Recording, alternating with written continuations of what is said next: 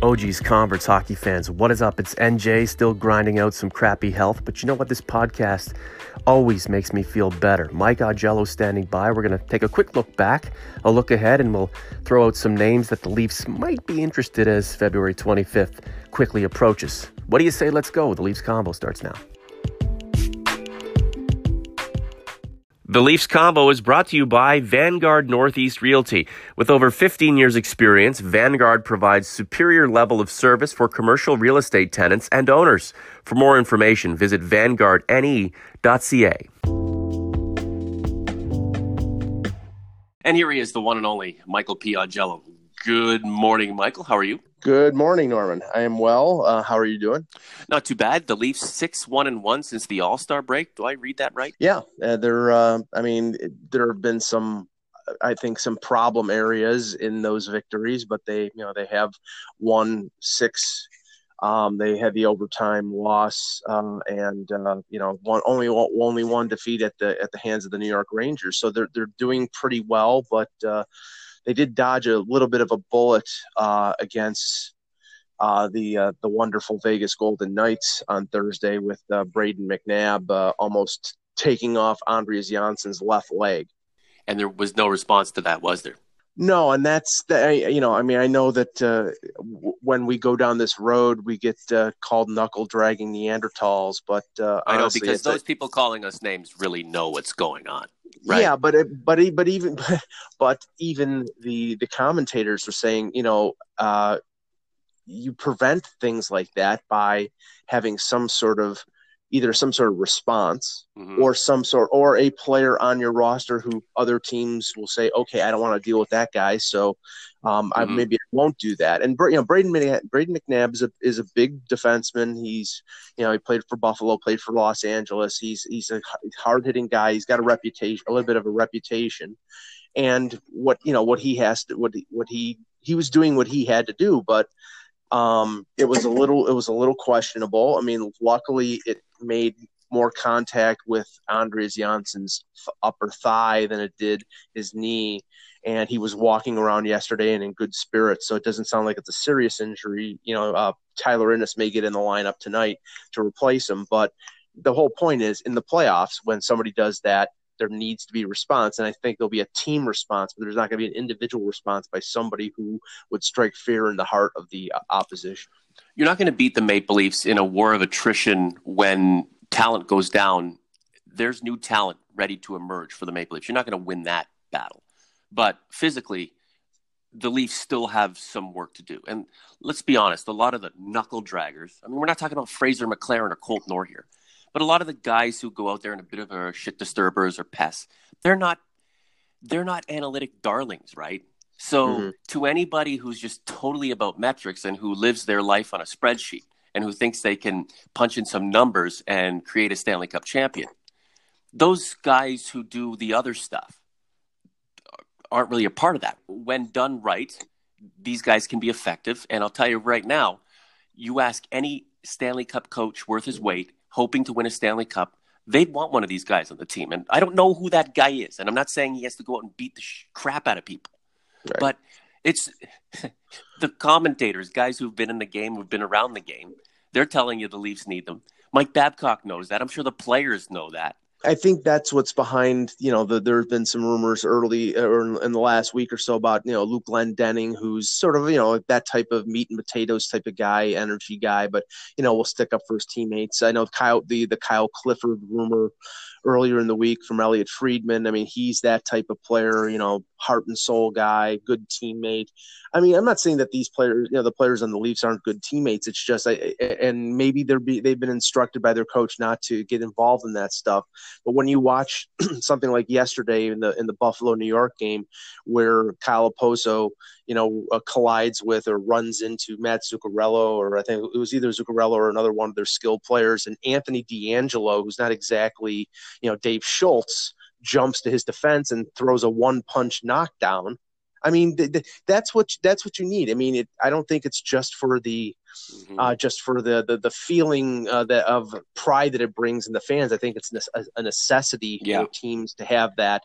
And you know, right now, I think the Leafs have been told to turn the other cheek. that's all fine and good. But I think in the playoffs they can't do that.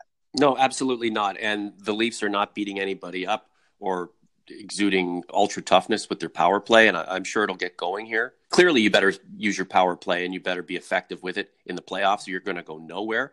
Um, the Leafs have indicated they can be dominant on the power play, and they've also indicated that they can sputter.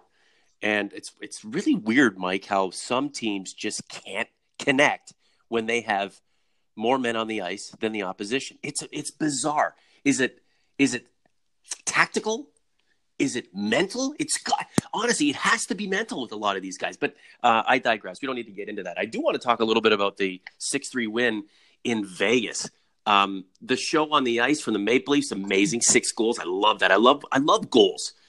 Let the opposition score three or four. The Leafs will score six or seven. That was great. Auston Matthews getting hot. I like when it's a collective, right? It's not just mm-hmm. it's the Tavares and Marner show. Everybody's chipping in, and then how about the fans? I've seen some some gifs and some pictures and some video of the fans in Vegas, like the Leaf fans inundating, just invading um, that arena, whatever the heck is called, the MGM Win, whatever.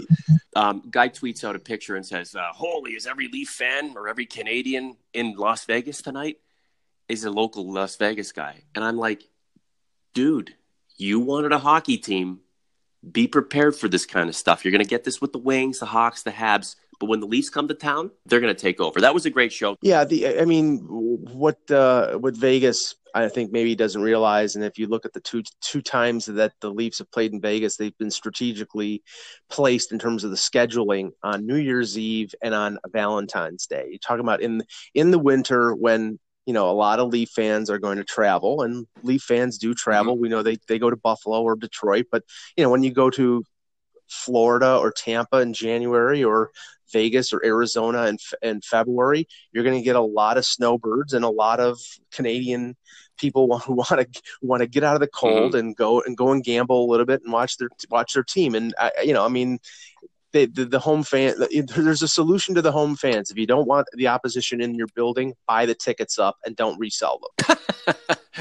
Isn't that the catch twenty two? Ottawa Senators fans hate when the Leafs fill that place 70% capacity. But you know, the, the Sens fans who are selling the tickets for markup, I mean, they don't mind, right? I mean, that's a, that's a, a couple dinners out with the family or a little bit of extra money to put down on a, on a bill or, or something like that. So, you know, the Leafs, they are the an economic engine for the league. They were subsidizing teams for years and years and years the fan base subsidizes um, the league and the residual businesses as well.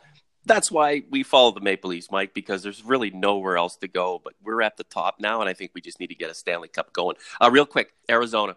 Oh, the homecoming for Auston Matthews. Is he playing where he'll be playing um, professionally in six years, yeah. Mike? Tonight? I'm not, I'm not going to touch that one with a ten foot pole. I mean, this this is a this is a game. This is a game where you've got an extremely short handed Coyotes team who've been injured all year. You know, again, like like you've done with Anaheim and other teams that have been struggling, you got to go in there and step on their neck and kill them because they're they're not a they're not a good team. And if you don't do that, then you risk losing two points in a very tight Atlantic Division. And other than um, Innocent for Johnsson, they're probably going to go with Freddie Andersen in the same lineup. So we'll see what happens. You said kill them, Mike. Like, are you the knuckle dragger of podcast partners?